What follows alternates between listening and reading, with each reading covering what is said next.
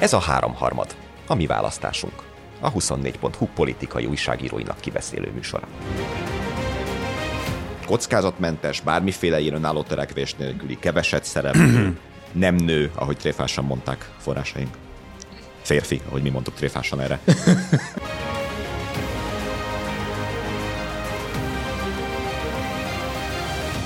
Két pasi érkezik a leköszönt két nő helyére. Ezzel hazánkban is helyreállt a megszokott közéleti ivararány. Novák Katalint Sőjök Tamás váltja a Sándor Palotában, és Varga Judit helyett Dajcs Tamás vezeti a Fidesz EP listáját.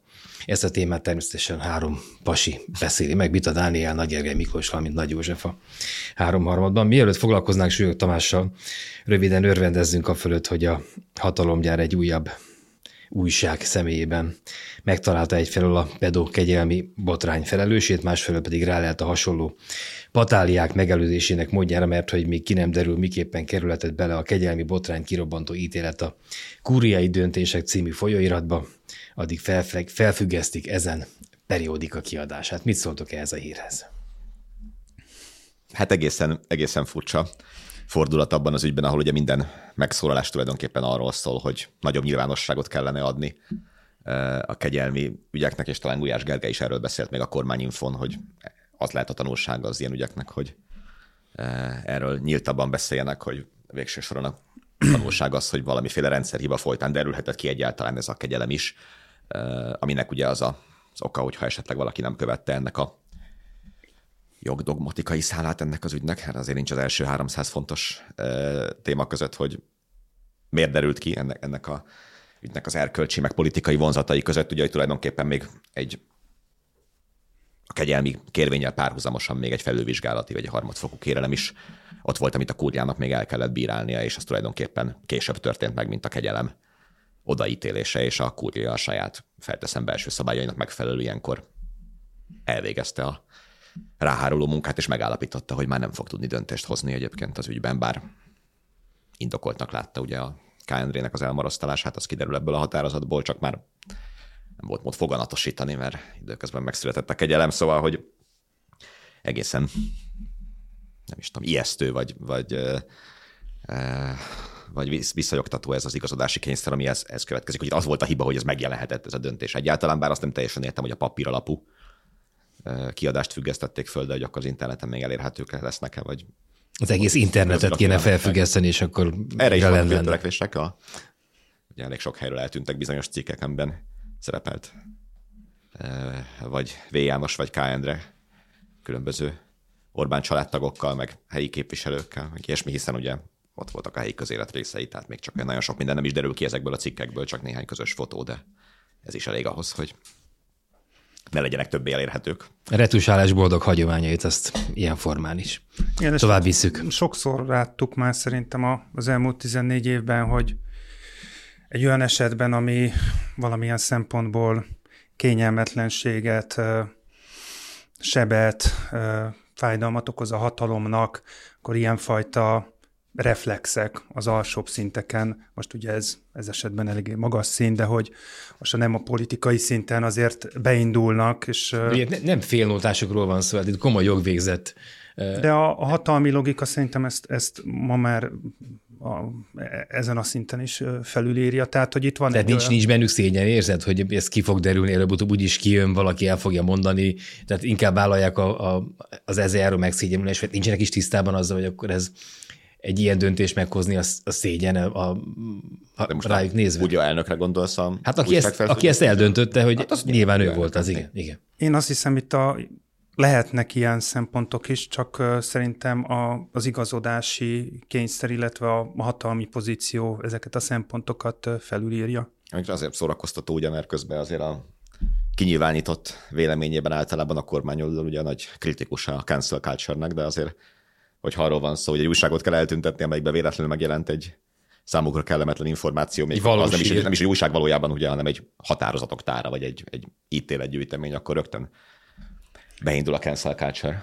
Igen, és hát ezt, erre szokták a hatalmi paranoia kifejezést is mondani, hogy lehet, hogy egyébként ezt úgymond nem kérte senki, lehet, hogy kérte, csak ezek a, ezek a reflexek, hogy hát úristen, itt ebbe a periodi, periodikából lett az elmúlt 14 év legnagyobb politikai botránya, mi erre a helyes lépés, hogy ne legyen még egyszer ilyen botrány, és ezt a legegyszerűbben hogy lehet megoldani, nem úgy, hogy nem adunk rossz kegyelmeket, hanem megszüntetjük azt a felületet, ahol ez esetleg még ki tud derülni. Hát és messzire is vezet, hogy egyébként a felület volt-e a hibás, vagy majd esetleg oda jut a vizsgálat, hogy maguk a, az eljáró tanácsnak a tagjai voltak hibások, amiért ezt az ítéletet valahogy eljutották ennek a, a határozatok tárába, tehát hogy maga az ítélet is volt esetleg már problémás, hogy ott nyíltan leírták a kegyelmet, miközben a titok elég Tiszta a moldovai abszurd egyébként. Mert mint hogyha 60-es, 70-es éveket írna meg Moldova valamelyik annak idén megjelent abszurdjában.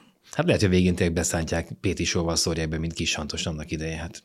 A kuriát? A, hát a, a kuriát talán nem, de mondjuk az ilyen kuriai döntések című periódikát. Na jó, akkor térjünk, térjünk át a, a fajsúlyosabb témára, Súlyog Tamás. Tudjátok, mi az anagrammája? Én olvastam, de már elfelejtettem. Atyám kussol. Na, van még ilyenem, a súlyok el van vetve, meg, meg zámos hasonló elménység jött szembe a, a, az interneten, amit még, még megtudtuk, még nem, nem tiltottak be. Na de, 11 napja már, hogy Bita úr a Spirkullal közösen megírt dolgozatának a lígyében a következőt osztotta meg a nemzettel, idézem, idősebb, tiszteletre méltó szakmai életúttal rendelkező politikust egy biztonsági játékos jelölhet kormányzati forrásaink szerint a miniszterelnök Novák Katalin helyére olyat, akinek nincsenek önálló törekvése, törekvései, és nem akar influencerkedni. Ugye Bita úrék ebben a dolgozatban Trócsányi László volt igazságügyminisztert, Fideszes LP képviselőt. E, látták, látták felsejleni a jelzett jellemzés mögött, hát ő nem jött be, egyébként nem elég meglepve. Kapufa, erre mondják, mert hogy egyébként ugye azt is lehet tudni, hogy a... Egy pont olyan lett, mint ő, csak... És Trócsányi javasolta Súlyog Tamást az alkotmánybíróságba. Tehát, hogy szerintem az igen, hogy teljesen ráillik a leírás, csak még egy Trócsányihoz képest is egy picit kockázatmentesebb vállalás, majd szívesen kifejtem, hogy miért. De lehet, hogy egyébként Rócsány lett volna befutó, hogyha maguk nem lövik le ebbe, nem eb, eb, ebben a cikkben, és hát Orbán Viktor meg arra gondoltott, hogy ha már egyszer a, a, Bita, Bita meg, meg a, a Spirk megírt, akkor a, a túród lesz a Trócsány. Nem, hát nem. Mert már megint nem ő lett a nagyfőnök, mint nem először fordult ez elő. Nem Orbán Viktortól hallottuk a a Trócsányi mint lehetőséget, de abból a szempontból szerintem egy jó körbeírás volt, hogyha azt, hogyha azt az ember elolvassa azt a cikket, akkor nagyjából ez a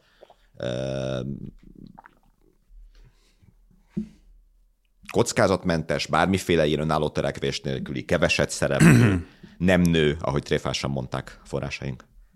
Férfi, ahogy mi mondtuk tréfásan erre. szóval, hogy ez, ez, erre, e, ez, ez, egy, ez ráillik. A, a Súlyog Tamás abból a szempontból kockázatmentesebb szerintem, hogy és az egész folyamat is abba az irányba visz, hogy még a Trócsányi ugye volt kormánytag, és volt az elmúlt öt évben EP képviselő, tehát ráfogható a pártkatonaság, ugye Solyag Tamásra még ezeket sem lehet elmondani, és ugye nagyon-nagyon gyorsan le akarják zavarni a megválasztásának a folyamatát is. Ha emlékeztek, akkor Schmidt Pál, amikor lemondott, ugye a parlamentben tette ezt meg, akkor utána egy ilyen, hát nem emlékszem, hogy tíz nappal vagy két héttel később jelentették be csak azt, hogy Áder János lesz az utódja. Most ugye minden jel szerint hétfőn a parlament tudomásul veszi Novák Katalin lemondását, és még a jövő héten meg fogják választani az utódot, tehát Kövér László ezúttal egy-két vagy három napig fogja az államfői teendőket csak ellátni, és nem hetekig, aminek nyilván nem az az oka, hogy, hogy ne tudná ellátni tíz napig vagy tizennégy napig, hanem hogy a Fidesz egy az egyben véget akar vetni ennek az ügynek, és minden egyes szálat elvarni. Tehát ne legyen interregnum, minél gyorsabban essünk túl rajta, és felejtsük el ezt az egészet, és egy olyan elnök A botrányt lesz, is felejtsük A botrány, hát a legfőképp azt felejtsük el, és egy olyan elnök lesz, aki hát nem fogja magára fölhívni a figyelmet. Sűrűn. A, szerintem meglepő volt a, a, a választás tegnap, a, és szerintem egy nagyon érdekes választás.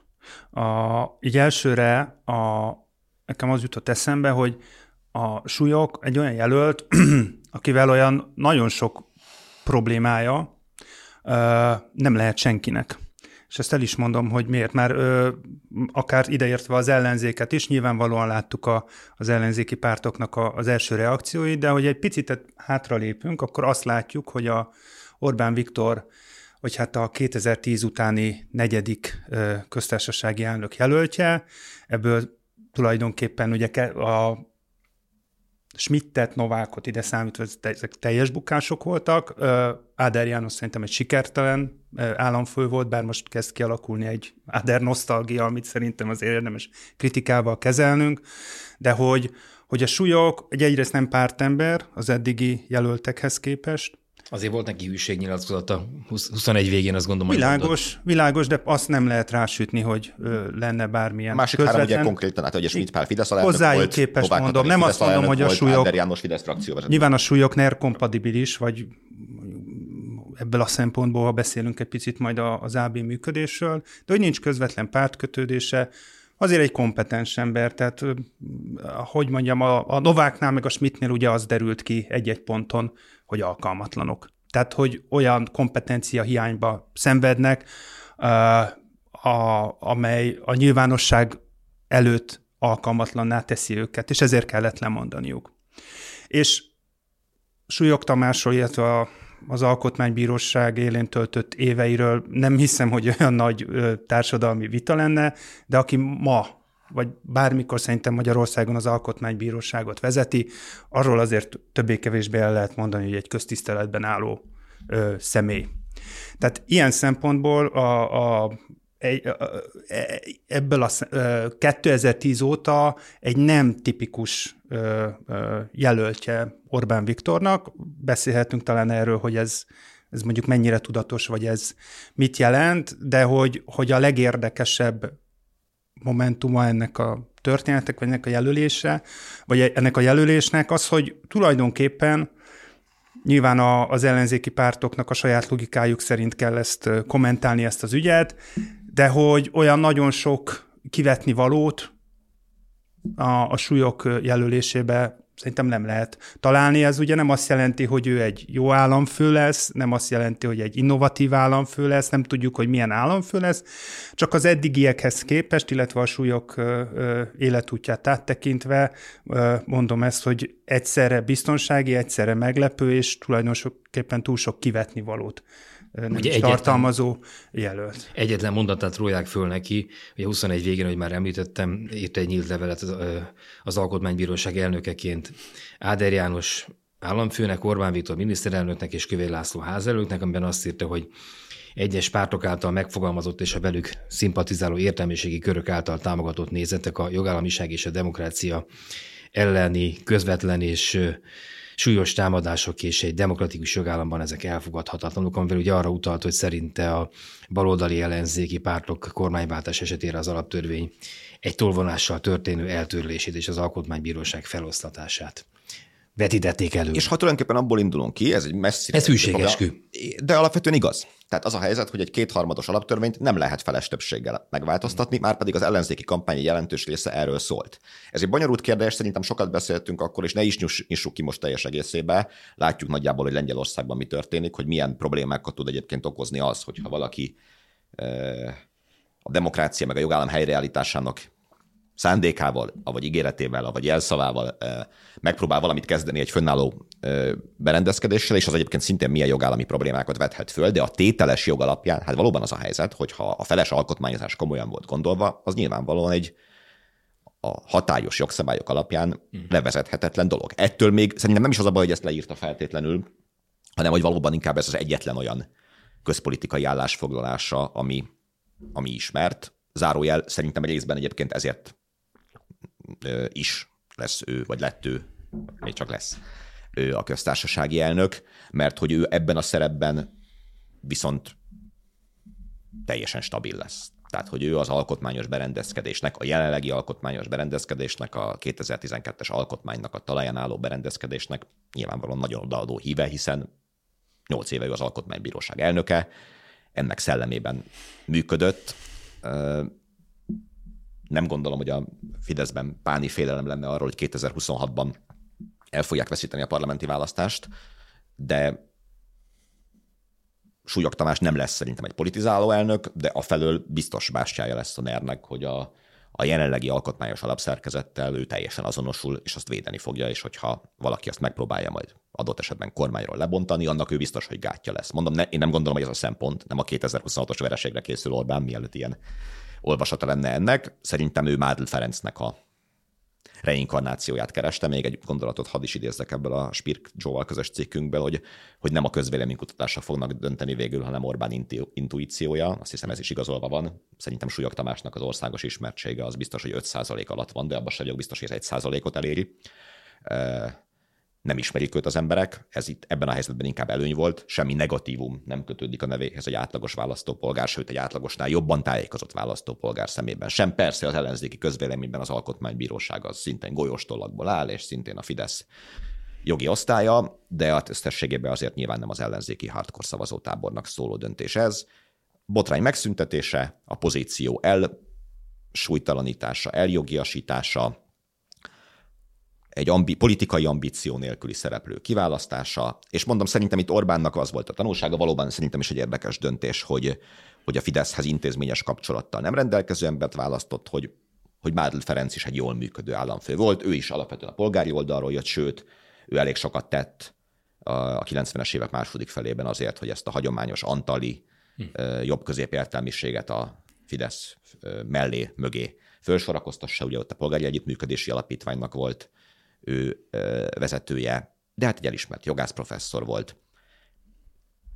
Nem gondolom én azt, hogy, hogy Súlyog Tamás egy, egy akkor ha te is előtted akkor, tehát hogy a fékek és ellensúlyok értelmében egy, egy erős köztársasági elnök lesz, de szerintem valamiféle személyi autonómiát nem feltételezni mögé, hanem golyóstolazni az, az egy elég méltatlan helyzet. Én nem gondolom, hogy az ő beszédeit egyébként majd Rogán Antal minisztériumában fogják írni. Azt sem gondolom, hogy évente egynél több beszédét fogjuk hallani, tehát hogy szerintem egy nagyon keveset szereplő elnök lesz ebben a helyzetben. A, nem fogja használni a magyar köztársasági elnökök egyetlen igazán er, létező fegyverét, a nyilvánosságot, amit mondjuk Sólyom László kihasznált, és az azóta elkövetkező köztársasági elnökök egy része pedig vagy nem is próbált használni, mint Áder János, vagy próbált, és vagy nem ért el benne sikereket, vagy, vagy vagy a kinevezői számára nem feltétlenül tetsző módon csinálta ezt, mint Novák Katalin, tehát szerintem ő tényleg egy nagyon keveset szereplő. Konkrét ügyekben mer majd szembefutni a kétharmaddal? Nem, de mégis merne. Tehát, hát, hogy nincs szerintem lehetnek olyan ügyek, Jogi, de nem jelentős. Persze, tehát a kastélytörvényt szerintem ő is vissza fogja küldeni, vagy el fogja küldeni az alkotmánybíróságnak, hogyha azt gondolja, hogy az egyébként alkotmánysértő. Ugye az a helyzet, hogy Magyarországon szerintem nem volt még olyan alkotmányos vétója a köztársasági elnöknek, amit az alkotmánybíróság később ne igazolt volna. Mindenki biztosra ment, Mádl is, Sólyom is, súlyok aztán végképp arra fog menni, hogy ha lesz egy alkotmánysértő szabály, ő elég jól ismeri az alkotmánybíróság működését, összetételét, személyi állományát, ami nyilvánvalóan sérti az alkotmányosságot, azt el fogja küldeni, itt tett minden elődje is, politizálni, erkölcsi megfontolásokat szóvá tenni, ilyesmit szerintem nem fog távol is áll tőle, amennyire látjuk a szerepléseit, tehát nem ismerjük alapvetően a ideológiai vagy erkölcsi nézetrendszerét, soha nem tett politikai tárgyú nyilatkozatokat, szerintem, amit az idéztél, az persze részben az, de az is inkább a hivatalából fakad. Ő szerintem pontosan azt a nagyon minimalista értelmezést fogja követni, hogy a köztársasági elnök az valamiféle ilyen jogi tanítómestere a az országnak vagy a parlamentnek, hogyha valamit eljárási jogi szempontból aggályosnak talál, akkor fel fog lépni. Kizártnak tartom, hogy külpolitikailag aktív legyen, tehát hogy Novák elmenjen nem tudom. Influencerkedni külföldön. Igen, de hogy akár komolyan vehető, tehát hogy nem, valószínűleg nem fog két hetet az óceáni térségben sem tölteni, sem Balogh Zoltánnal, sem mással, de azt feltételezem, hogy nem lesz egy nem lesz egy külpolitika. Tehát azt a, azt a szálát elengedte valószínűleg az Orbán rezsim most, hogy a, hogy a köztársasági elnök valahogy a nemzetközi viszonyokban ellensúlyozza az Orbáni külpolitikát. Egy most éppen ellensúlyozza saját magát. Így. így. így van. Szerintem ez is fog történni, hogyha még abba az irányba is elviszünk, meg fogják szavazni hétfőn a svéd NATO csatlakozást, nem kell majd olyan sok mindent ellensúlyozni, és lesz egy, egy, egy alapvetően támadhatatlan ember. Én egyébként nem gondolom, hogy a köztársasági elnöknek egy táncos komikusnak vagy ugye ráncos komikusnak kell lennie. Kinek a dumája ez? Nem tudom. Lárhulári, vagy a, hát, vagy, a, vagy a... Nem tudom én is. Vagy a Gallái, vagy a Dolák Salé szerintem, Dolák Salé, majd megnézzük. De, de hát Mádl Ferenc sem volt az. Tehát, hogy szerintem egy, egy nagyon ilyen a nosztalgikus 90-es éveket időző választás ez most Orbán Viktortól, aki ugye a Schmidt botrányból azt a tanulságot szűrte le, hogy egy megbízható régi ember kell, akkor egy pártkatona, most pedig azt szűrte le, hogy akkor ezt a pozíciót vegyük ki a, a politikai játéktér eszköztárból, és legyen ott egy ember, aki nem fog sok vizet zavarni, de nem fog kellemetlenség. Azt mondja Török Gábor, hogy, vagy, vagy javasolja az ellenzéknek, hogy fontolják meg, hogy ők is álljanak be az új jelölt mögé. Ez mit szóltak, Viki? Nem biztos, hogy ennek politikailag van haszna. Nyilván ezt végig kell gondolni, a, a jelentősége, akár végig kell gondolni az ellenzéknek, hogy abból, amit eddig mondott, akár az egyes pártoknak következik-e az, hogy ez egy meg, megengedhető lépés, azt hiszem nem. Szerintem se az és, nem, nem és, és ugye politikában az van, hogy hát nem feltétlenül, tehát hogy jó, hogyha konzekvens vagy, meg hogy jó, hogyha következnek a, a mondataid a két héttel ezelőtti mondataidból, főleg egy olyan helyzetben, amikor ezen nem nyerhetsz semmit. Tehát, hogyha most az ellenzék beáll, megtámogatja Súlyok Tamást, nem tudom, hogy mit nyerhet vele, a, amit a Dani mondott, ahhoz azért annyi, tényleg még volt egy mondata a, a Súlyog Tamásnak korábban, hogy őt egyáltalán nem érdekli a politika. Ugye, és ennek uh, nyilván több olvasata van, tehát ezt mondjuk... Mikor mondta, hol mondta? Egy interjúban mondta ezt mostanában. Mostanában? Uh, pár, pár évvel hát ezelőtt. alkotmánybíróként már. Alko- alkotmánybíróként, ugye ennek a mondatnak azért több olvasata van, nyilván azt lehet mondani, hogy alkotmánybíróként ez egy jó, jó mondás, vagy nem egy rossz mondás. Azt jelenti, hogy érdekel a politika, de szeretnék a szakmában minél Igen, előrébb. ezt is jelentheti, de feltételezhet, miért feltételeznénk, hogy ez egy őszinte mondat, akkor viszont érdekes kérdéseket nyit ki, hogyha egyébként ő a nemzet egységét, mert ugye Magyarországon az államfőnek valóban a, a nyilvánossága az egyik lehetősége, és mégis egyetlen egy fő feladata van, hogy a nemzet egységét valahogy megjeleníteni. Mondjuk igen, ez kérdéses, hogy mondjuk ez de hogy sikerült. sikerült az utóbbi... Igen, hogy Áder Jánosnak hogy sikerült, vagy Schmidt Pálnak hogy sikerült, de hát mégis, ha van valamilyen feladata a, a, köztársasági elnöknek, akkor ez ez, és hogy ez egyébként politikai mm, szimat, tudás, érdeklődés nélkül hogyan lehetséges, azt nem tudom. Nem gondolom egyébként, hogy Súlyog Tamás feltétlenül ezt a pozíciót nagyon be akarja tölteni. Nyilvánvalóan egy apolitikus köztársasági elnök lesz, aki kifogástalan jogi munkát akar majd végezni, és szerintem az ő működésének ez lesz az alfája és somagája, hogy az, amit ő ott tesz, ellenjegyez, vagy akár nyilatkozatban ad, hogy abba jogilag ne lehessen belekötni. Az, hogy egyébként ez mennyire lesz népszerű, az ő ismertsége, az mennyire lesz széles körű, az szerintem ebben az ügyben másodlagos, és egyébként szerintem abból a szempontból is kicsit atipikus a, a súlyok jelölése, hogy azért valóban Mádl Ferenccel lehet őt rokonítani, de hát Mádl Ferenc a megválasztás akkor egy Széchenyi díjas tudós volt. Az MTA-nak a tagja volt. Um, korábban miniszter is volt. Tehát, hogy az a fajta akár tudományos elismertség, az a fajta akár nyilvánosságban elért ismertség, a súlyok Tamástól azért messze van jelen pillanatban.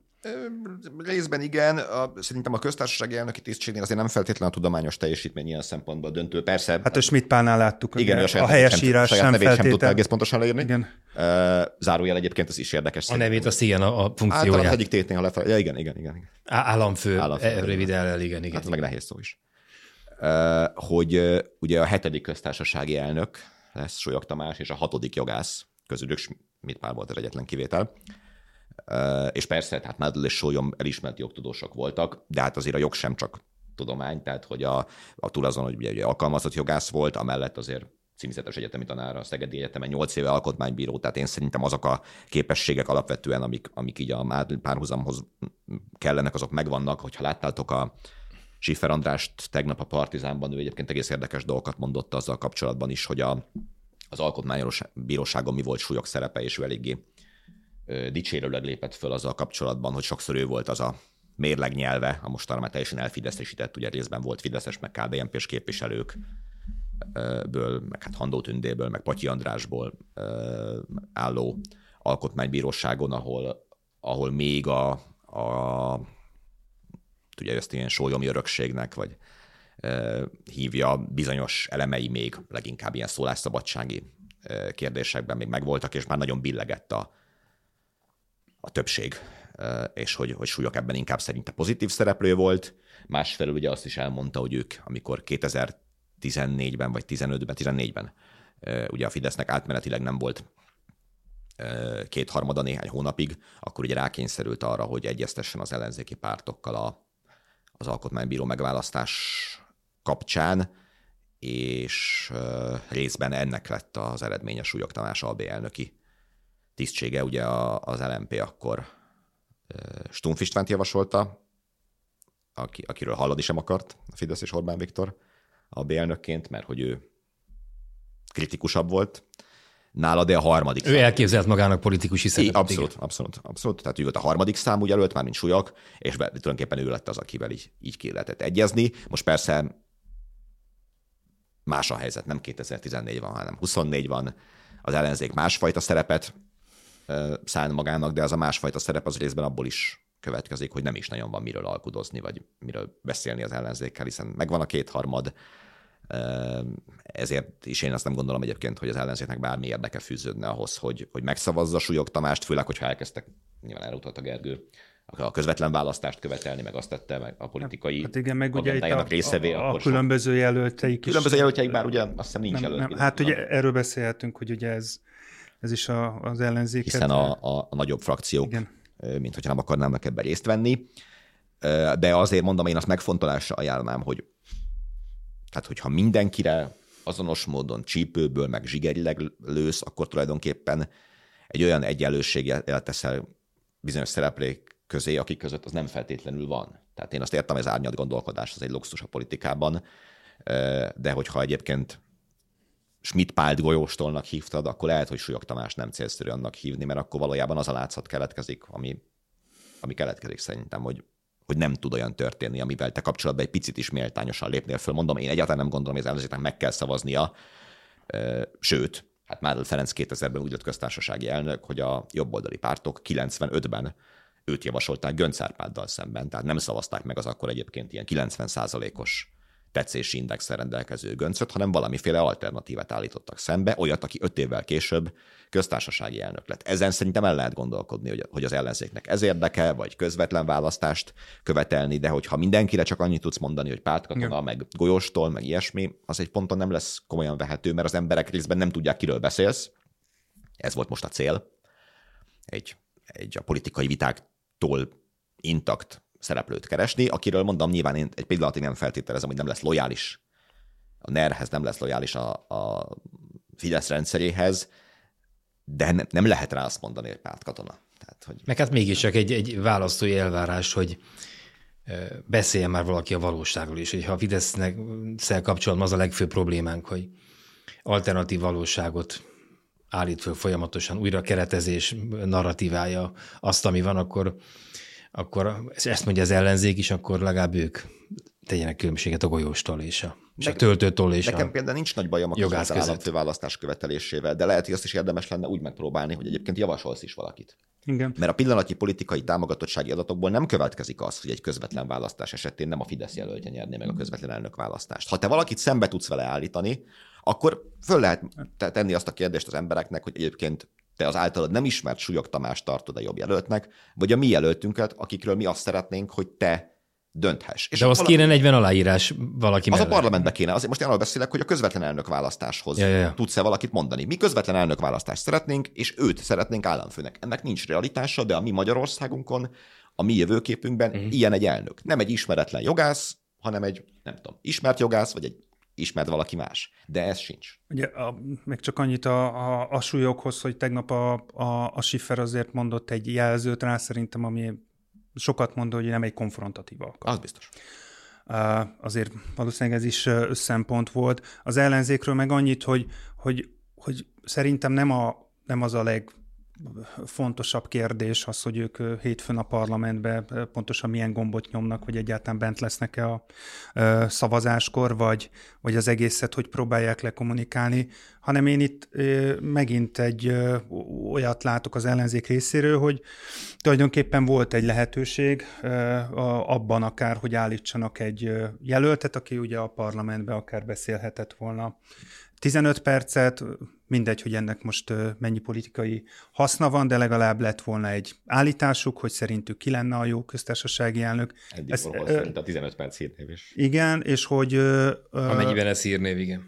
Ez nem fog megtörténni, jelenleg úgy látjuk, és akkor itt van ez a valóban ez a közvetlen elnökválasztás, ahol meg szintén kellene egy jelölt, vagy kellene egy állítás, de ehelyett igazából csak ilyen nagyon csípőből jövő reakciókat, és egyébként a feltűnő az, hogy egymással nem egyeztetett reakciókat. Hát, Tehát, hogy direkt, hogy ez még, a, még a beelőzés is ment, hogy az LMP egyetlen mondat még szerint, vagy minél gyorsabban át tudjuk tolni a rendszeren. Az LMP Magyarország zöld pártja Hak Pétert alkalmasabbnak tartja a köztársasági elnöki posztra. Ami egyébként egy érdekes fogalmazás, ugye, hogy fokozza, tehát hogy alkalmasabbnak tartja, uh-huh. amiből egyébként tulajdonképpen az következik, hogy valamelyes a sők is alkalmas. Igen, igen.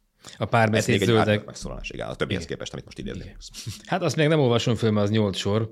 A párbeszéd zöldek Kaltenbach Jenő jogtudóst ajánlja. Hát igen, szóval az a kérdés, hogy, hogy Hak Péter, aki az LTAJK büntetőeljárási jogi tanszék vezetője, Kaltenbach Jenő, aki az LTAJK közigazgatási jogi tanszékként tanít, vagy Súlyog Tamás, aki a Szegedi Tudományegyetem alkotmányjogi tanszékként tanít, akkor az nem egy, nem egy olyan helyzet, amiben az egyikről azt mondhatod, hogy ő egy golyóstól, a másik meg egy szuverén ember, vagy nem tudom. Tehát szerintem ez, ez benne a furcsa, hogy, hogy talán ők sem erre a választásra készültek. Nagyon abból a mintázatból, amit a Gergő mondott, az következett, hogy, hogy fideszes politikus lesz, és minthogyha mint hogyha már nem tudna olyan történni, ami kimozgatja őket. Mondom, nem úgy, hogy én, én Súlyog Tamástól bármit várnék, tehát én ezt a nagyon minimalista, ilyen előalkotmánybíróság szerepet feltételezem róla, nulla konfrontációval, nulla saját témával, mert úgy még az is szokott lenni, hogy minden elnöknek van valami saját ügye, ugye ez, ezek általában, hát ugye Schmidt Pálnál szellemes módon a magyar nyelv védelme volt, Áber Jánosnál egyébként majd, hogy nem hasonlóan szellemes módon a, a környezetvédelem, ami ugye úgy valósított meg, hogy a Fidesz egyetlen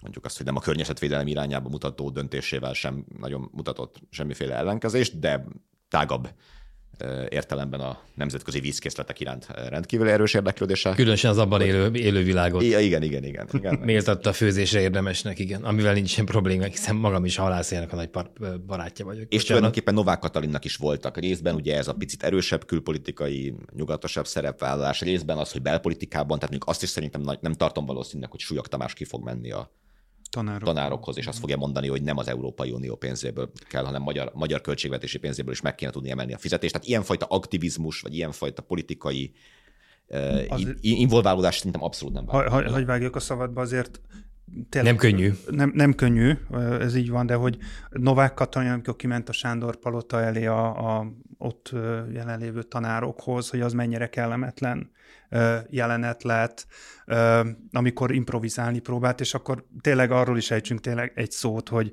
ugye volt a Nováknak ez a kitalálva, ez a diplomáciai karrier, a, a, a nyugati, az atlantista, a, a konfliktusokat elsimító köztársasági elnök, ugye hát ez, ez lehetett tulajdonképpen neki a, a, a fő küldetése, vagy a, a politikai küldetése, ugye tárgyalni küldték Lengyelországba. A, abban, azokban a hónapokban, amikor a lengyel-magyar viszony rettenetes állapotban volt ugye itt a orosz-ukrán háború miatt, és hát a, az arról szóló tudósítások, illetve a Direkt 36-nak az oknyomozása szerint tehát azért Novák Katalin ezeken a tárgyalásokon nem szerepelt különösebben jól, és nem, nem ért el ezzel különösebben semmit, tehát hogy, hogy ez a politikai projekt, amit a Novák jelentett köztársasági elnökként, láthatóan semmit, sem külföldön azért túl sok babért nem hozott a, a ner Nem ez volt a dolga, hogy elérjen bármit is. Nem az volt a dolga, kérdezem, mm, hogy Bár, egy, egyébként fel lehessen mutatni, ott volt, és kész, semmi többet nem kell csinálni, ott kell lenni, aztán hazajönni, és ezt elmondhatjuk majd a leginkább ide az hát egyébként Brüsszelben is. Ne hogy... felejtsük el, hogy neki nem ez volt alapvetően az a szerepszámba. Tehát őt 2021. decemberében jelölte a Fidesz, még az ukrán-orosz háború előtt. Neki az a szerep volt számva, hogy a Fidesz megmutassa, hogy nem kizárólag nyugdíj előtt álló pocakos férfiaknak a pártja, hanem be tud hozni egy fiatal, képzett, több diplomás, több nyelven beszélő családanyát, neki ez a szerep volt számva, és a háború kirobbanása után látták meg benne azt a lehetőséget, hogy mivel korábban nem foglalkozott alapvetően külpolitikai kérdésekkel, nincsen orosz becsületrendje, vagy milyen hős anya kitüntetése, mint Szijjártó Péternek, tréfa. Ugye ezt Brezsnyevre mondták, hogy ez, a, a Szovjetunió összes kitüntetését megkapta, kettőt kivéve a hősanya és a hősváros. És a Szijjártó Péter is nagyjából éven ezzel. Tehát, hogy, hogy, hogy valahogy el lehetett vinni őt abba az irányba, hogy tényleg beszél franciául, beszél angolul, ugye ott a Fidesz néppárti kapcsolatának valami megőrzésébe volt valami adminisztrátori szerepe, és nem voltak ráolvasható mondatok, és ezért kitalálták neki ezt a szerepet, valóban, hogy ő Meloni, val barátkozzon, a lengyelekkel mentsen egy picit, és egyébként azért csak elment Kievbe Zelenszkihez, nyilván mit tudott volna ott elérni, hát nincsen mögötte közpolitikai hatalom, ő neki az volt a szerepe, hogy legyenek olyan idézhető mondatok magyar hivatalban lévő fideszes vezetőktől vagy állami vezetőktől is, amiket fel lehet mutatni azzal szembe, hogy mit csinál Orbán Viktor az Európai Tanácsban, meg mit csinál Szijjártó Péter Moszkvába. Szerintem ennek többé-kevésbé megfelelt. Ugye a Török Gábor interjúnkban az is előkerül, hogy még ő úgy tudja, hogy a Fideszben az is volt vele kritika, hogy még túl is terjeszkedett azon a szerepen, amit... mozgásos. Igen. Hiszen például nem volt a szerepe, hogy sürgesse a svéd NATO Hát, hogy maguk is írták, aki nem akar influencerkedni. Igen, bár az influencerkedés az abban azt szerintem... Ez arra utalt, nem? Hát szerintem nem feltétlenül. Tehát, hogy szerintem ő egyszerre az a kritika, hogy külpolitikában többet önállósodott. Tehát volt egy ilyen szerepe, de túlnőtt rajta. Az influencerkedés az azt hiszem egy picit a szexizmus megnyilvánulása itt ebben a fideszes retorikában. Tehát, hogy túl sokat szerepelt, túl sok volt a Facebook poszt, túl sok volt a sminkszoba. Én, én úgy értelmezem az influencerkedést, mm. hogy, hogy, hogy, hogy Orbán Viktornak az lett itt a benyomása, hogy részben az vezetett a bukásához, és hogy elhitte magát, hogy nem, nem egyeztetett, hogy befolyásolható volt, hogy ilyesmi, és ezeket ilyen, mintha ilyen női, női tulajdonságként határoznám meg, én, én így értelmezem ezt a uh-huh. kritikát. Tehát azért nem, nem TikTok videókban szerepelt Novák Katalin vagy ilyesmi, nem úgy influencerkedett, hanem sokat volt jelen, amit, amit a súlyok biztos nem fog megtenni. Ha már influencerek, akkor picit, picit ellen, ellenzékezzünk is, ugye, amíg nem derült ki tegnap, hogy Kocsis Máté hirtelenjében Simicskó Istvánnal egyeztetve, meg a két frakcióval egyeztetve kitalálta és be is dobta, hogy ki lesz az új köztársasági elnök. Akkor még úgy terveztük, hogy a kegyelmi botrány megyünk végig, és akkor azt a részét emeljük ki, elemezzük alaposabban, hogy az ellenzék mit tud kezdeni ezzel a helyzettel, nagyjából semmit, de egyébként kezdhetne bármit is, illetve vessük már össze az ellenzéknek a szerepét, teendőit, lehetőségeit, kifutását azzal, amit itt négy-öt akárhány ahogy Miki szokta mondani, tartalomgyártó, tartalom előállító vagy influencer képes volt összehozni egy tüntetésen, ami 50 ezer, 150 ezer, 20 ezer, nem tudom, de minden esetre tele volt a tér, hmm. amennyiben elfogadjuk, hogy annak idején a Kossuth téren két millióan voltak, akkor itt is voltak legalább 150 ezeren, és akkor még mindig az arány az ebbe az irányba kedvez. Tehát, hogy mit jelent ez, a, ez, a, ez, a, ez a, az az erő, amit ez a mondjuk négy ember, Potyondi, Gulyás, Osvát, ki volt a negyedik, akinek az arcát mindig majd mindjárt szembe jut. Akik, akik ezt így pörpör... Voltak, de hogy igen, igen. De akik a hát né, né, né, né, aki... Azaria, persze, bocsánat. Ő, ugye, igen, nekem ő, ő, ő van a, a, az érdeklődésem holmokternek a leginkább kívüles de nem része. De nem mi... ki a Puskás arénába, igen. Igen, de hát szóval, hogy mi következik abból, hogy mit nem tud az ellenzék, és mit tud a, ez az influencer brigád? Uh, sok, sok, sok kérdést vetettél föl. A, a, a kegyelmi ügyel azt, azt látjuk, hogy ö, szerintem elkezdett ez a történet ö, kicsit szétfolyni. Tehát elkezd ö, ilyen úgymond alsóbb szintekre lefolyni, értsd ez alatt itt a, ennek a különböző előzményei, a bicskei szál, a fővárosi szál, a kúria szála, tehát hogy nem kifejezetten a, a tehát úgy tűnik, mintha ennek a legmagasabb politikai szintje, ez, ez legalábbis lecsavarták volna, de hogy on, onnan, mint a kiment volna a szufla. Ugyanakkor szerintem a kegyelmi ügy, tehát hogy nyilván ez, a, hogy mondjam, a miniszterelnöknek, illetve az egész Fidesznek ugye a kegyelmi ügy, a, a, a, a a Fidesztől, illetve a kormányfőtől való elszeparálása, ugye ez a elsődleges politikai célja most már két hete. Ez szerintem részben sikerült, részben viszont, szóval itt azért alapvető kérdések még nyitva vannak, és én itt látok ellenzéki mozgásteret. És az, a, a fő kérdés az továbbra is titok, vagy nincs megválaszolva.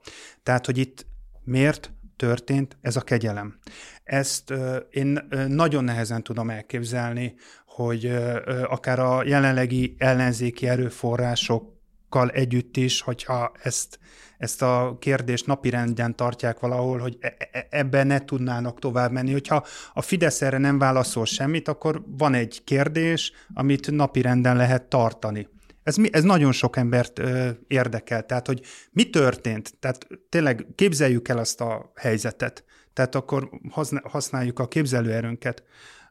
Novák Katalin bennül a szobájába, bejön neki egy háromoldalas összefoglaló erről az ügyről, benne szerepel az a szó, hogy bicske, benne szerepel az, hogy gyermekotthon, benne szerepel az, hogy kiskorú molesztálása, eltusolás, nem tudom, csak ezt így elkezdem, és erre azt mondja, hogy hm, oké, okay, a kegyelmet adok. Hát ilyen nincsen. Tehát nyilvánvalóan ezt, hogy mondjam, a mi képzelőerőnk, vagy ennek minden minden ellent mond ennek. Akkor viszont mi történt?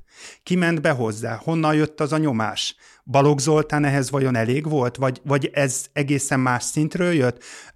Ezt most, hogy mondjam, a dolognak a politikai értelmezését mondom, tehát, hogy, hogy minden abba az irányba mutat, hogy ezt a történetet vagy el kéne magyarázni, mert amit jelen pillanatban tudunk erről a történetről, az nem áll össze. Tehát én, hogy mondjam, a, a, ne, tényleg nem tudom azt elképzelni, hogy Novák Katalin meglátja ezeket a címszavakat, és ennek az embernek kegyelmet tud adni, de ha egyébként meg így van, akkor valahogy ezt neki el kellene magyarázni. Tehát itt van egy hiányzó láncszem, amire föl lehetne építeni egy politikai történetet, és ha ugye az ellenzéket kérdezted, akkor szerintem egyrészt itt van ez a fekete vagy ez a, ez a kitakart történet, pont a lényeg, és ez az a rész szerintem, ahol az ellenzéknek szerintem nem feltétlen nyilatkozatokban, vagy törvényjavaslatokban, vagy akár tüntetésekben kéne gondolkodnia, hanem kampányban.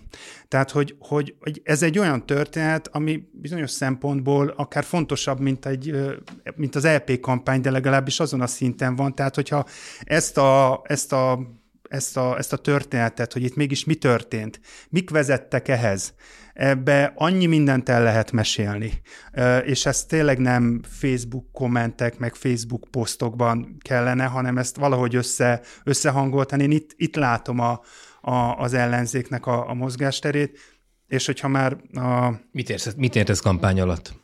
Hát plakát kampány, hogy, hogy, hogy akár Facebook kampány, hogy az egészet valahogy ilyen összehangolt legyen. Hát amikor valaki elkezd valami mellett kampányolni, hogy akkor megszűnik minden, és akkor csak azzal foglalkozik. Erre értem a, uh-huh. a, a kampányt. Csak most mondok egy példát, és ö, ö, más tollával ékeskedem. A, Golyós tollával. Akár azzal is. Ugye a, a, a vétóba két nappal ezelőtt a, a Ruf Bálint mondta ezt a példát, hogy hogy megnézte az Új Buda című lapot, amit ugye egy DK-s vezetésű önkormányzatnál adnak ki 80 ezer példányban, tehát még egyszer mondom 80 ezer példányban, és Bizony ebben a, a, ebbe a kiadványban, e, hát ő nem, nem talált egy árva bekezdés sem arról, hogy itt egy iszonyatosan nagy politikai botrány van ebben az országban.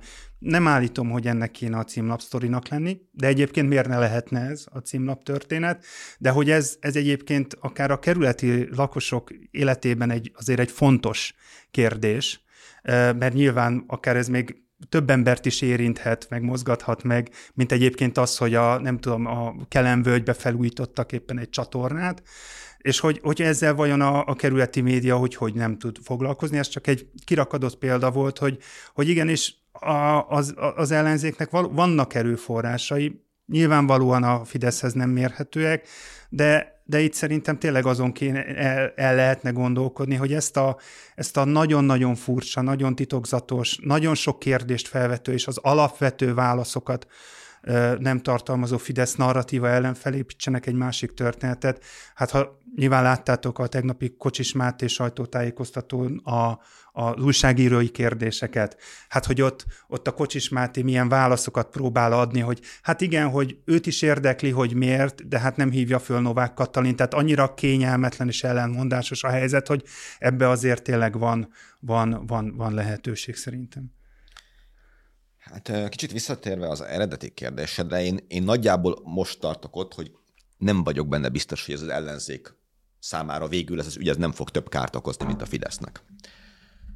Ugyanis azért, mert nagyon-nagyon látványossá kezd az válni, hogy az emberek nem az ellenzéktől várják ebben a helyzetben, vagy, vagy ha várják, akkor hiába várják a megoldást. Tehát amikor azt látod, hogy ki tud menni 150 ezer ember tüntetni az influencerek hívására, és ott van egy olyan esemény,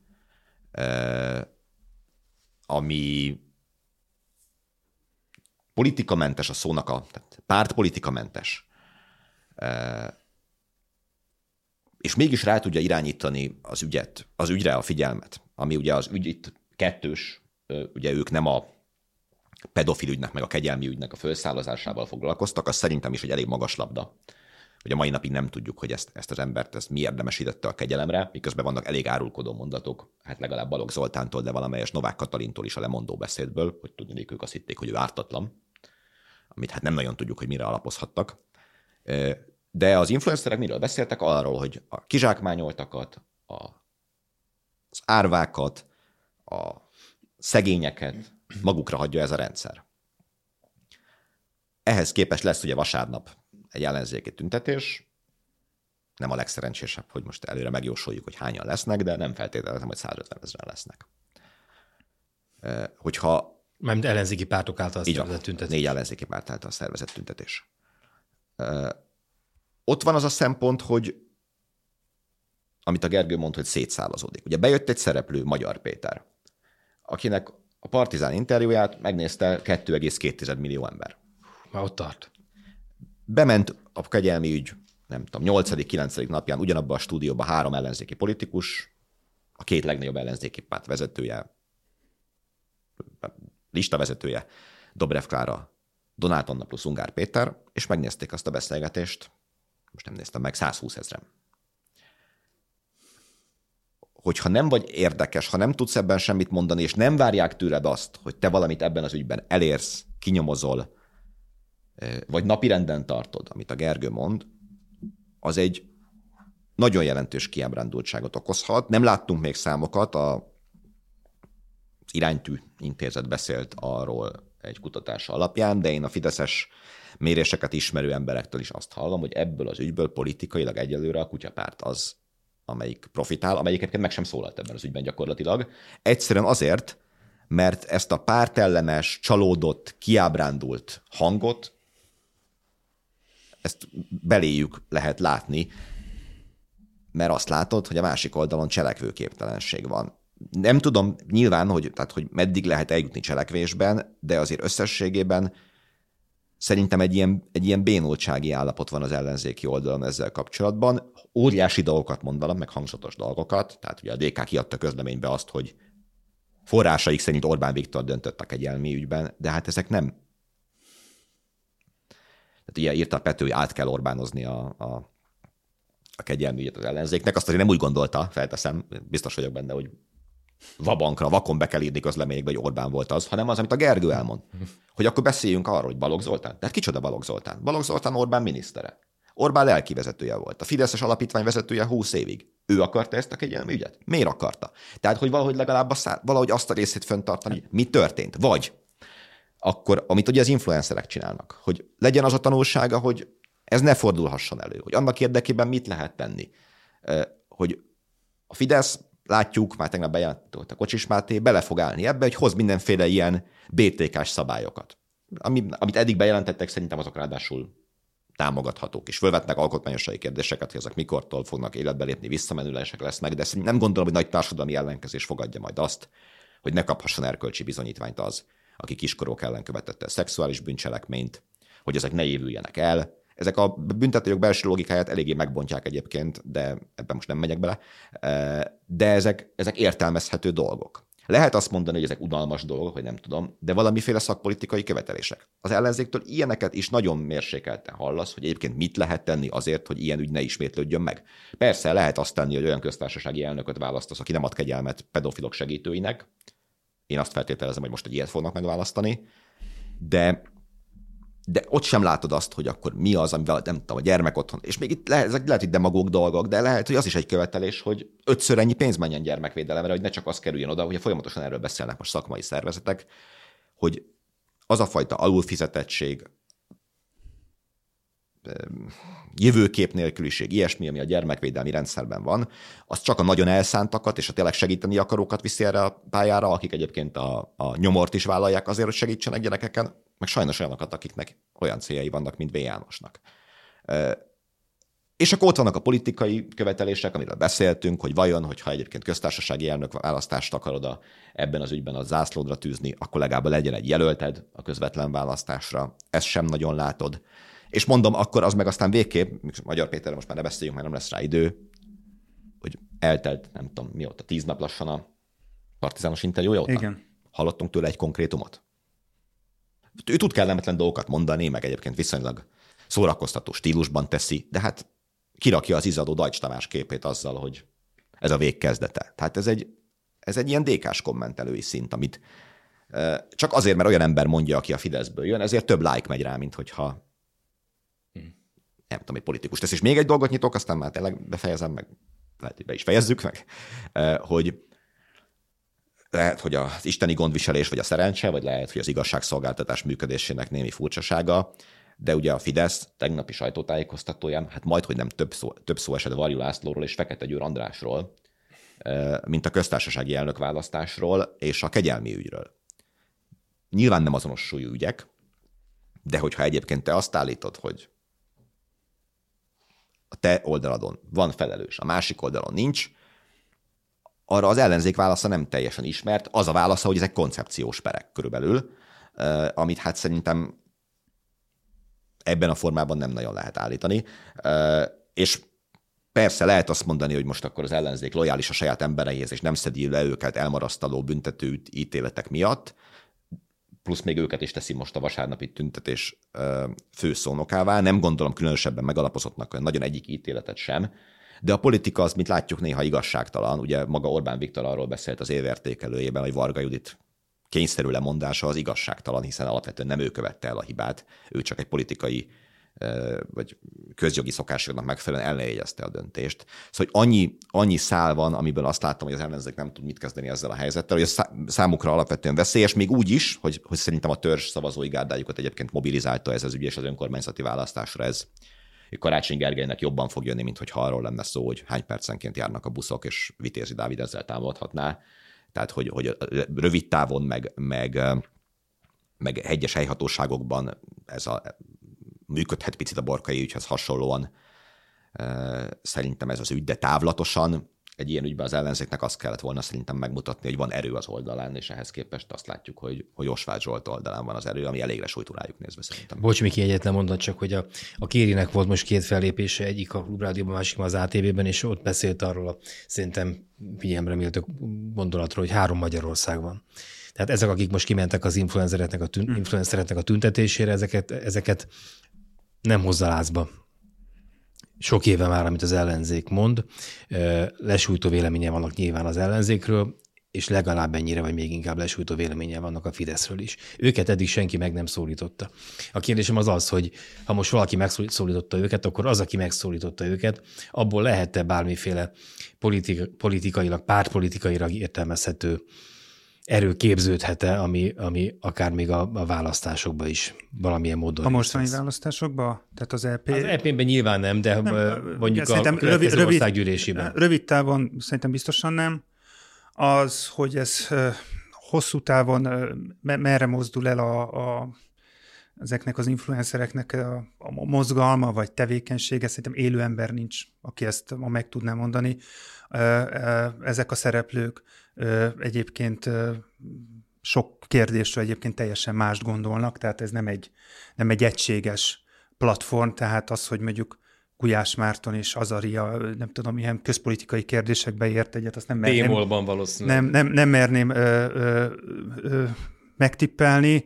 Ö, azt, az bizt, tehát ha, ha most arról, arról beszélünk, valószínűleg a legrosszabb az lehetne, hogyha ezek a ezek az influencerek, vagy az a közösség az ö, rövid távon valami fajta politikai szerveződést jelentene be. Szerintem ez, ez biztosan egy rossz lépés lenne, de ezentúl egyébként ö, ö, van, van, vannak ö, lehetőségek, tehát hogy a, a közösségépítésnek, akár az ügyek melletti kiállásnak, a valami fajta ö, közéleti sikerélményeknek, vagy kis sikereknek a, az elérése, ugye ö, anélkül, hogy túldimenzionálnánk a, a kutyapártot, ugye velük kapcsolatban azért van az a percepció, hogy ők legalább elérnek valamit, ha ez még csak padok lefestése, vagy utcakövek felfestése, a, a társadalomban, vagy a társadalom egy részébe azért csak úgy tud megképződni ez, hogy ők, ők valamit láthatóan csinálnak, tehát hogy bizonyos De, ügyeknek a felkarolás... is ezt kívánja, tehát ezt néha egy kicsit ilyen lecivilezőbb, nem tudom, itt most összegyűlt 200, nem Pontosan, tudom hány millió forint, pont erre akartam, pont erre akartam, tehát hogy hogyha mondjuk akár ilyen célokat, társadalmi, vagy akár közpolitikai célokat tűznek ki, mondjuk azt mondom, hogy rövid távon vagy középtávon, szerintem az egy, az egy, az egy olyan irány lehet, amiből akár valamerre lehet még onnan tovább lépni, és akkor fel tudták maguknak azt a azt az imidzset építeni, hogy ők egyébként tényleg tudnak akár szociálisan nehéz helyzetben lévő segítségre szoruló embereknek valódi segítséget nyújtani. És akkor még tényleg csak egy, egy fél mondat arra, hogy mennyire rossz helyzetben van az ellenzék. Ugye itt nem került eddig szóba, de ez az ász büntetés, ez a... Hát ők arra fognak gyűjteni, nem a Hát az, az, az nagyon-nagyon rossz perspektívákat nyit az ellenzék előtt, tehát hogy nem csak arról van szó, hogy most itt az egyes ellenzéki pártoknak egy ilyen 80 néhány millió forintot be kell fizetni, de bizony ott van egy több milliárdos további büntetés elég valós lehetősége, illetve a... És még jogos is ráadásul. És amellett, vagy azon túl akár még egy bizonyos BTK-sítható ügyeknek a, akár az éveken keresztüli felettük lebegése, hát az, az, az, az, az, az egy olyan nyomás, vagy egy olyan keret, ami továbbra is az ő eljelentéktelenedésük. Dani, ezekből az influencerekből lehet politikai értelemben, pártpolitikai értelemben értelmezhető formáció? Hát így, így szerintem nem. Vannak olyan szereplők köztük, akiknek láthatóan nagyon erős közéleti érdeklődésük van. Nyilván Gulyás. a Marci is, meg a Potyondi Adina is, akiknek ugye óriási tömegű nézői vannak. Ugye a, a Marci a Partizánnal nyilván fölépített valamit, és ő ilyen szempontból média tulajdonos, nem tudom, tehát hogy mi, semmi oka nincsen post szerintem politikai szerepet vállalni, de hát mégiscsak egy, láttuk ugye az előző magyar Berlusconi. Hát biztos örülni fog, mikor ezt meghallja. Hát most annyi, annyi puncsolás kapott most megint ja, azt hittem, azt, hittem azt mondod, hogy annyi hasonlóság van, hogy nem lehet ezt nem, most már nem, nem kimondani. Magyar de... média, nem, nem, nem, magyar média tulajdonos, az nagyjából ennyi a kettő közti hasonlóság. Szerintem is, de... Eszembe, eszembe jutnak a Berlusconi is mindenféle videók, hogy nem tudom, hogy most ezeket hadd nézzek a fejedben. Be, be, helyettesítem oda a Gulyás Marci, tehát nehezen tudom elképzelni. Ez, tehát ne, neki van egy közéleti aktivitás, a legutóbbi választáson, ugye a közvéleménykutatás, esélyes jelöltek megtalálása, stb., mármint a legutóbbi előtti. Potyondi Edina ugye momentumos Hát, Elnökségi tag volt talán? Politikus, igen, talán erős szó, mert akkor a Momentum még inkább a Barkács időszakában volt, de volt ilyen szerepe. Tehát van köztük olyan szerintem, akit érdekel a közélet annyira. Más kérdés, hogy lát-e benne perspektívát, hogy nem tudja pontosan azt, hogy anyagi erőforrások nélkül ebben nem érdemes belevágni, hogy nem hiszem, hogy az lenne a tanulság, hogy szükség van egy 13. ellenzéki pártra. Na, de, de valaki, hogy van ilyen várakozás, csak azért nem akartam. Én mondjad. Valaki ennyi embert meg tud mozgatni, akkor lehet, hogy lesz mögött anyagi erőforrás is, nem? Hát, Egyszer fel tudtunk mutatni 150 ezer embert, mondják ők, akkor azok a, a, a van, van, egy, van egy nagyon elrettentő ellenpélda, ez a, akár a Millának Jó, az esete, ezt azért mindenképpen mondjuk, tehát ugye a 2010-es évek első felében a Milla, Juhász Péter több ilyen nagyobb szabású tüntetést rendezett, főképpen a Erzsébet híd Pesti hídfőjénél több tízezres résztvevők, civilek, stb. bizonyos szempontból nagyon hasonló volt a koreográfia.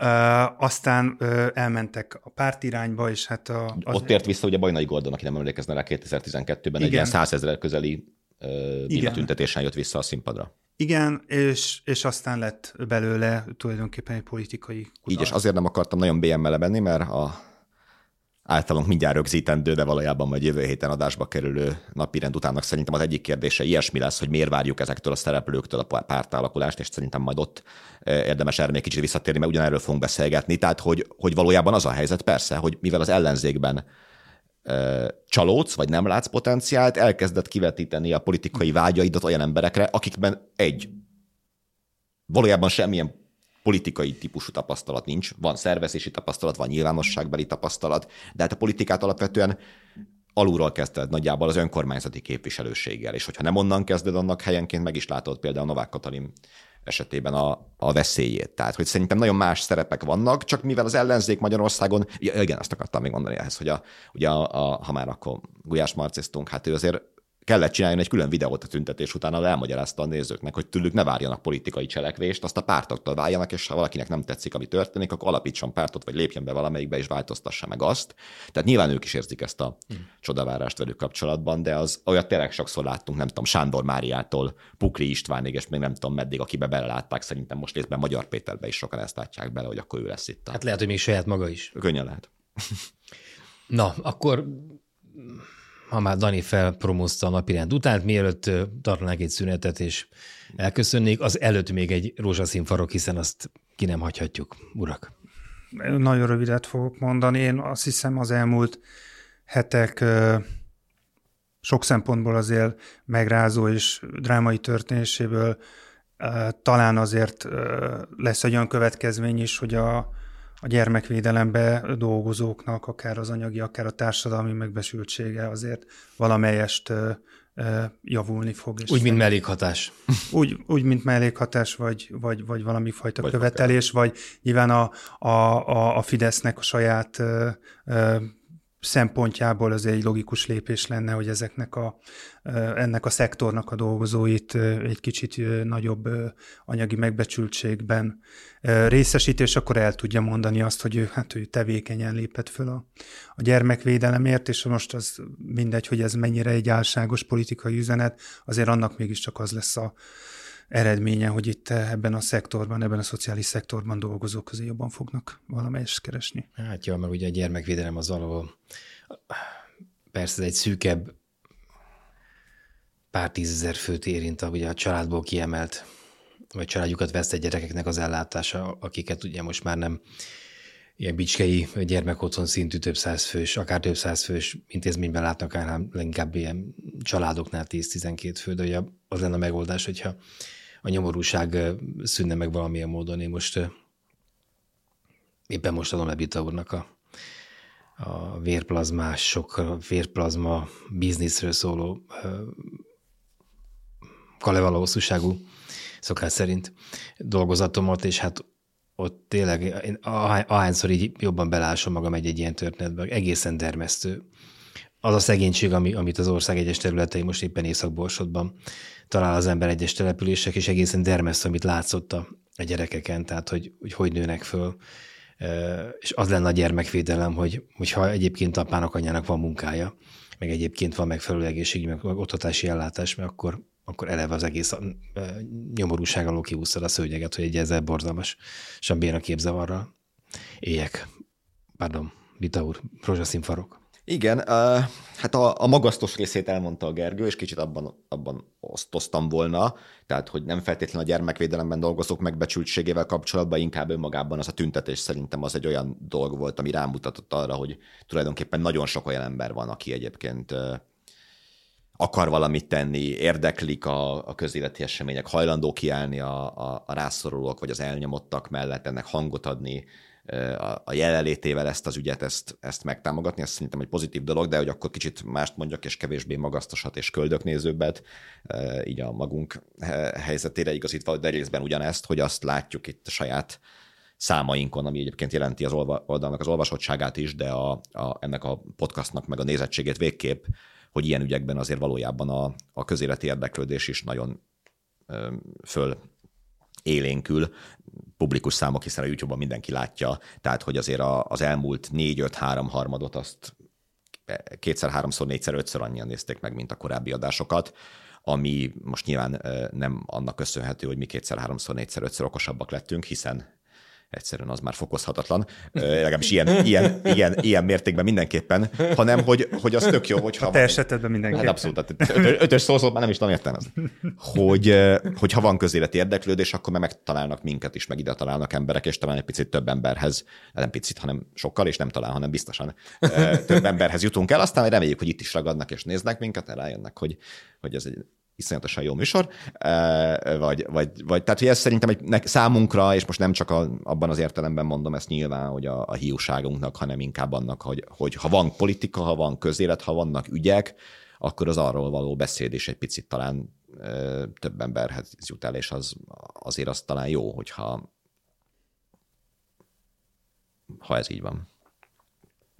Ja, hát akkor rácsomozom erre az én rózsaszínemet hogy, hogy differenciáljam kicsit a, a Ferencváros táborról alkotott képet, hogy a tegnap a meccs után, ahol indokoltam, vereséget szenvedtünk a, a, a, egy görög csapattól, ott odalépett hozzám egy előttem eddig ismeretlen szurkoló, és mondta, hogy mennyire szereti a háromharmadot, és hogy nagyon fasz, gratulálok, ami, ami nekem már önmagában egy rózsaszín falu, de nem ezt akartam mondani, csak ugye azért mondtam el, mert Bita úr ugye éppen az öntöményedésnek a, a kezdetét, tehát meg, meglóbálta a kis füstölőjét.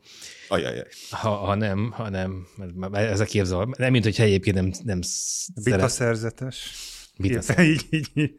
Na szóval, hogy, hogy most először fordult velem elő szerintem életemben, hogy egy vereség dacára élveztem azt, hogy milyen szépen tud védekezni, milyen szépen tud védekezni egy csapat. Tehát, hogy én egyrészt akkor lehet, hogy beleöregettem ebbe, hogy belefásultam ebbe a... a hát arra vigyázz, hogy ne, hogy a görögöknek szurkoljál, hogyha ilyet Hát nyilván fájdalom dolgozott bennem, de mondjuk 20 perc után teljesen nyilvánvaló volt, hogy ezek sokkal jobbak. Egyénileg is, hát ott a futó emberek is 1,80-1,90 körül voltak, és e, csupa, csupa gladiátor volt ott, és hát öröm volt nézni, ahogy, hogy működik egy rendszer, és bekünk, bekembre. Épp, is működik éppen, egy, nem mindig öröm nézni, de... Épp, épp, éppen, éppen, éppen a velünk szemben lévő csapat. Tehát nekem ez volt az, hogy lehet, hogy a végén a szurkoláson le tudom tenni a szurkolást félig meddig, és elkezdődik az, az, az, a, az a fázis, amikor az ember élvezi játék szépségét, meg az, hogy valamiben valami extrát nyújtanak, nem tudom, akár festészetben, irodalomban, háromharmadolásban, vagy éppen a futballban. Puszi.